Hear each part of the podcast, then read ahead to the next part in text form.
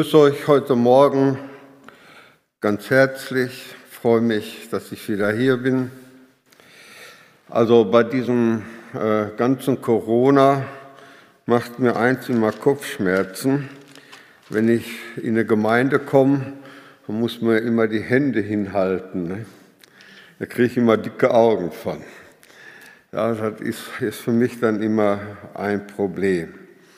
Ja, heute werde ich über Philippa 1, Vers 29 und 30 sprechen, aber um des Zusammenhangs willen lese ich euch Philippa 1 vom Vers 27 bis 30. Wandelt nur würdig des Evangeliums Christi, damit, ob ich komme und euch sehe oder abwesend von euch höre, ihr in einem Geist steht und einmütig mit uns kämpft für den Glauben des Evangeliums und euch in kein Stück erschrecken lasst von den Widersachern, was ihnen ein Anzeichen der Verdammnis ist, euch aber der Seligkeit und das von Gott. Denn euch ist es gegeben, um Christi willen, nicht allein an ihn zu glauben, sondern auch um seinetwillen zu leiden. Habt ihr doch denselben Kampf, den ihr an mir gesehen habt und nun von mir hört. Ja, Paulus ermahnt die Philipper in den vorigen Versen, ein Leben würdig des Evangeliums zu führen. Das bedeutet für ihn, dass sie feststehen und nicht wanken sollen, dass sie gemeinsam für das Evangelium kämpfen. Und er spricht hier in unserem Text einen Punkt an, den wir Gläubigen meist nicht mögen und uns dann auch entsprechend dagegen zur Wehr setzen. Nicht nur glauben, auch leiden. Hebräer 12, 6 bis 8. Wen der Herr lieb hat, den züchtigt er, und er schlägt jeden Sohn, den er annimmt. Es dient zu eurer Erziehung, wenn ihr dulden oder besser übersetzt leiden müsst. Wie mit seinen Kindern geht Gott mit euch um. Denn wo ist ein Sohn, den der Vater nicht züchtigt? Seid ihr aber ohne Züchtigung, die doch alle erfahren haben, so seid ihr Ausgestoßene oder besser übersetzt Bastarde und nicht Kinder. Der erste Gedanke, Gnade zu glauben. Der Aufruf, würdig des Evangeliums zu leben, taucht in den neuen testamentlichen Briefen häufig auf. In Epheserbrief, Kolosser, Thessalonicher und viel zu oft wird er falsch verstanden. Ja, diese, diese Aufforderung bedeutet nicht, dass ein Mensch Gottes Gnade, geschweige denn sein Heil, durch einen soliden Lebenswandel verdienen könnte. Sprich, je anständiger du lebst, desto mehr besänftigst du Gott. Ein Leben würdig des Evangeliums zu leben heißt vielmehr, dass in deinem Leben Veränderung nicht als Voraussetzung der Gnade Gottes, sondern als ihre Folge eintritt. Paulus sagt in Philippa 1, Vers 6, ich bin überzeugt, dass der, welcher in euch ein gutes Werk angefangen hat, es auch vollenden wird bis auf den Tag Christi. Das heißt ganz schlicht und ergreifend, dass Gott der Anfänger unseres Glaubens ist. Er schenkt uns diesen Glauben. Und wir in dem dann beginnenden Veränderungsprozess, den die Bibel Heiligung nennt, aktiv mitwirken dürfen. Nämlich ein Leben würdig des Evangeliums zu führen. Versteht ihr? Das ist genauso wie mit der Sünde. Ne? Wir sind Sünder, deshalb sündigen wir. Manche Leute meinen, weil wir sündigen, sind wir Sünder. Genau umgekehrt. Ne? Weil wir Sünder sind, sündigen wir. Deine Rettung und dein Glaube ist nicht Belohnung für einen guten Wandel, sondern ein Geschenk der Gnade Gottes. Vers 29 und 30. Ne? Denn euch wurde, was Christus betrifft, die Gnade verliehen. Die Gnade wurde verliehen. Nicht nur an ihn zu glauben, sondern auch um seinetwillen zu leiden. Ja, oder äh, die Elberfelder übersetzt, die Gnade geschenkt. Die Gnade geschenkt. Ja, die Bibel lehrt hier ausdrücklich und deutlich, dass der Glaube ein Geschenk Gottes an den Gläubigen ist. Denn aus Gnade seid ihr gerettet worden, durch den Glauben. Und das nicht aus euch, Gottes Gabe ist es.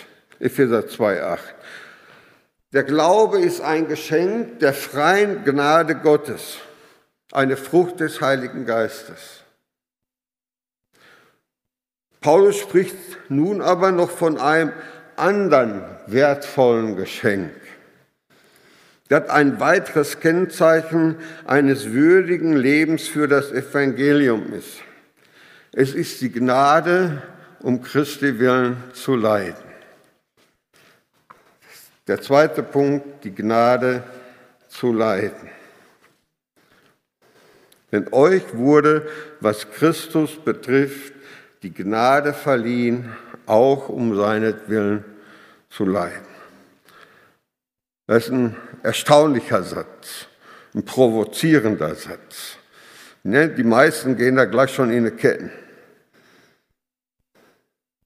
Paulus spricht also nicht nur von dem Geschenk des Glaubens aus freier Gnade, sondern auch von der Gabe des Leidens um Christi willen.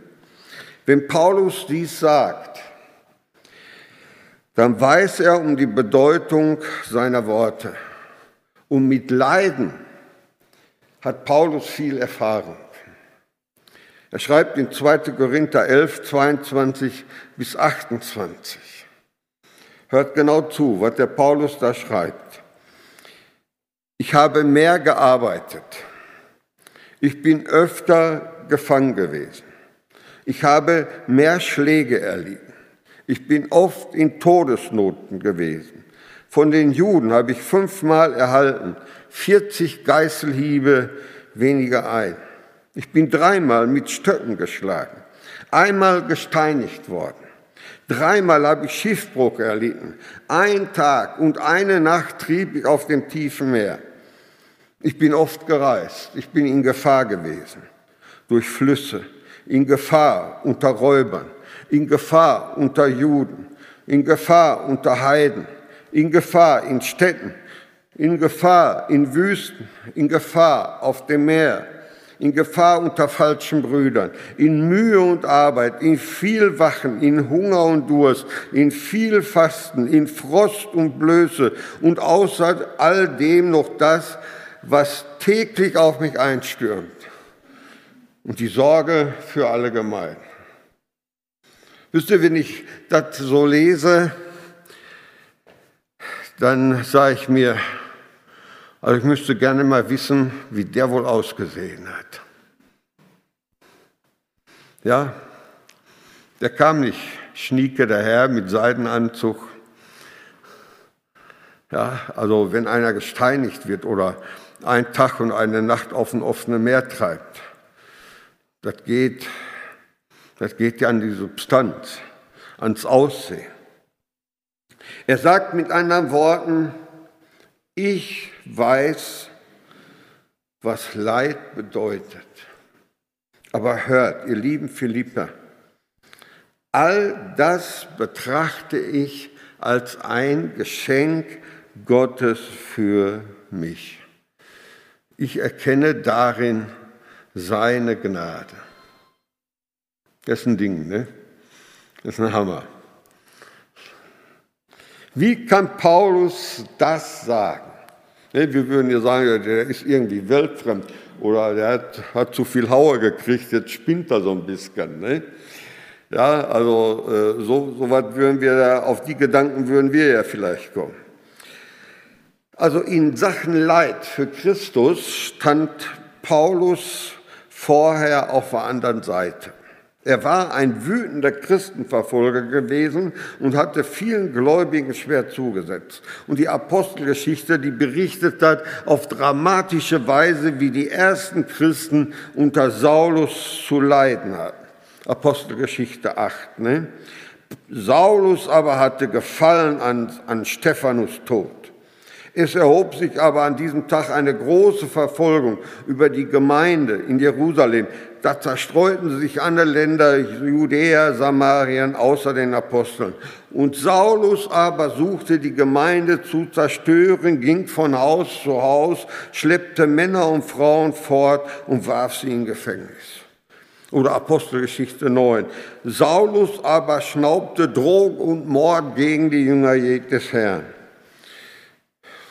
ja, bis, bis Gott auf übernatürliche Weise in sein Leben eingriff. Ne, auf seiner barbarischen Tour gegen die Gläubigen erschien ihm der Herr und er sagte zu Boden. Auf Anfrage, wer es denn sei, der ihm so erschien, hörte er eine Stimme, die sprach, ich bin Jesus, den du verfolgst. Also nicht irgendwelche Leute hat er da verfolgt, sondern Jesus. Und dann kriegt der Ananias, der Ananias den Auftrag,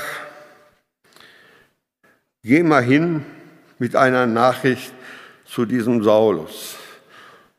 Und ich bin dann, bin dann erstaunt, wie der Ananias mit dieser Botschaft umgeht. Ne? Er sagt dann, aber Herr, hör mal, weißt du nicht, was das für einer ist? Was für eine linke Type das ist? Und da soll ich hingehen? Der haut wieder zusammen. Und was bekommt er zur Antwort? Geh nur hin, denn dieser ist mein auserwähltes Werkzeug, dass er meinen Namen trage vor Heiden und vor Könige und vor das Volk Israel. Ich will ihm zeigen, wie viel er leiden muss um meines Namens willen. Saulus, der einstige Feind Gottes, wusste, dass er von Gottes Seite nichts anderes als den Tod verdient hatte. Und jetzt hört er von Gott, dass dieser ihn für würdig achtete, für Jesus Christus zu leiden. Das war ein Privileg. Das war eine Auszeichnung gewesen.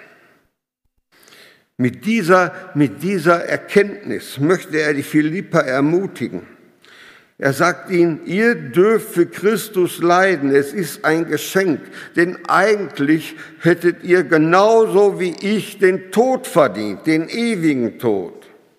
Und daher vergesst nicht, dass Gott die Kontrolle über die hat, die euch bedrängen.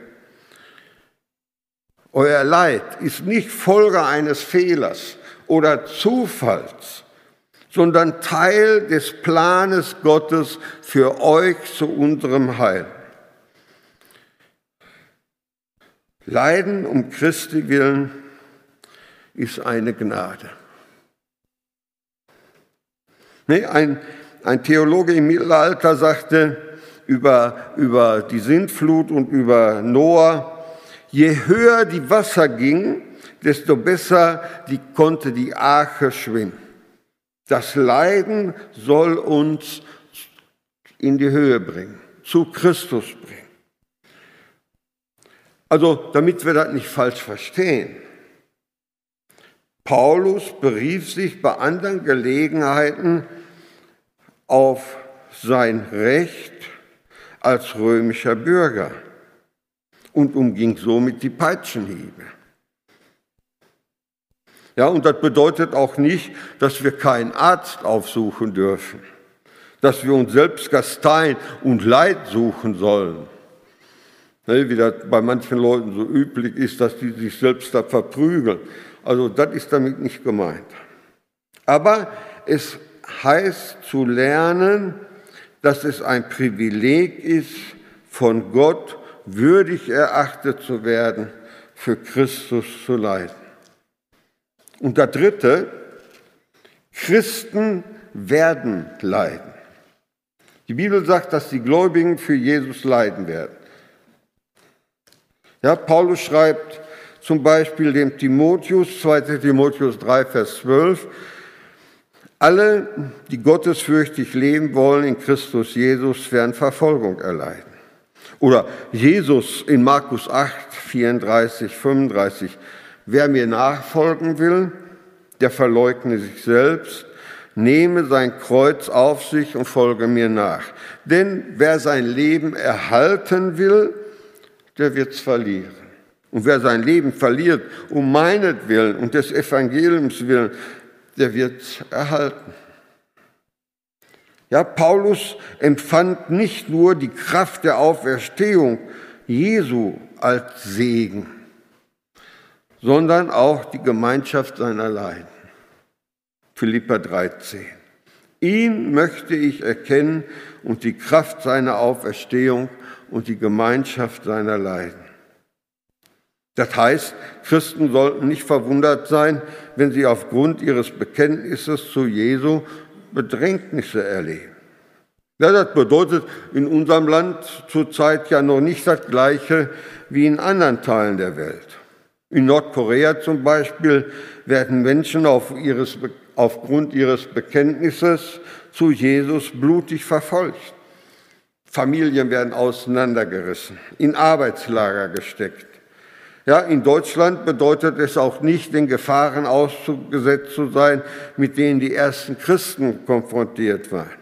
Ja, als im Jahr 180 ein nordafrikanischer Statthalter Roms von einer Gruppe Christen verlangte, dass sie ihrem Glauben abschwören sollten, verweigerte das einer nach dem anderen. Und als letzter sprach eine Christin. Sie sagte, wir geben die Ehre dem Kaiser, wie sie ihm gebührt aber unsere Furcht aber gehört Gott. Und damit war ihr Urteil gefällt. Aber was ist mit dem Leid, das nicht ausdrücklich und direkt Folge unseres Glaubens ist? Ich habe dabei John Piper eine sehr hilfreiche Antwort gefunden. Er sagt, in dem Moment, in dem wir Jesus auf den Weg folgen, den er uns weist, entscheiden wir uns zu allem, was dieser Weg unter seiner souveränen Führung vorsieht. Hört sich manchmal ganz anders an, wenn man so hört, entscheide dich für Jesus. Ich, sag, ich lese es nochmal vor. In dem Moment, in dem wir Jesus auf den Weg folgen, den er uns weist, entscheiden wir uns zu allem, was dieser Weg unter seiner souveränen Führung vorsieht. Das bedeutet, dass alle Leiden, die uns auf dem Weg des Glaubens begegnen, Leiden mit Christus und für Christus sind. Seien es Konflikte, sei es Leid aufgrund von Verfolgung, Krankheit oder Unfall. Sie alle haben eins gemeinsam. Sie bedrohen unseren Glauben an die Güte Gottes. Und sie sind eine Versuchung für uns, den Weg des Glaubens zu verlassen. Und jeder Triumph des Glaubens und jeder Gehorsam in diesem Leid sind Zeugnisse der Güte Gottes und der Herrlichkeit Christi. Zitat Ende. Die Annahme dieses dunklen Tales auf den Weg des Glaubens wird zu einem Wohlgeruch Christi. Die Frage für uns heute Morgen ist, leben wir würdig des Evangeliums? Bleiben wir standhaft und fürchten Gott mehr als Menschen? Nehmen wir auch das Leiden in jeder Form um Christi willen genauso als eine Gabe an wie den Glauben, der uns von Gott geschenkt wurde? Oder ist mir Leiden unbequem? Fürchte ich mich davor? In allem, was mir begegnet, darf ich wissen und darauf vertrauen. Alles dient mir zum Heil. Und das Allerwichtigste ist, in allen Phasen meines Lebens, egal ob es mir gut geht oder schlecht geht oder sonst wie geht, ich bin in Gottes Hand. Ich bin in Gottes Hand. Ich bete. Herr Jesus Christus, du hast uns heute Morgen eine schwere Lektion aufgegeben. Wir sollen daran festhalten, dass auch Leiden zu unserem Heil dient. Das fällt uns oft sehr schwer oder manchmal sogar gar nicht. Und wir, wir lehnen uns dagegen auf. Herr, reinige uns davon. Schenk uns diesen, diesen Einblick und Durchblick in dein Wort, wie der Paulus uns den Weg heute Morgen gewiesen hat. Dass wir sagen können, in allem, was mir begegnet, ich bin in Gottes Hand. Danke für diese Zusage, für diese Verheißung, die zum Ziel führt, nämlich zu dir. Danke, dass du da bist in allen Lebensfragen, in allen Nöten, in allen Zweifeln, in allen Sorgen. Ich bin in deiner Hand. Danke für diese mutmachende und frohe Botschaft. Amen.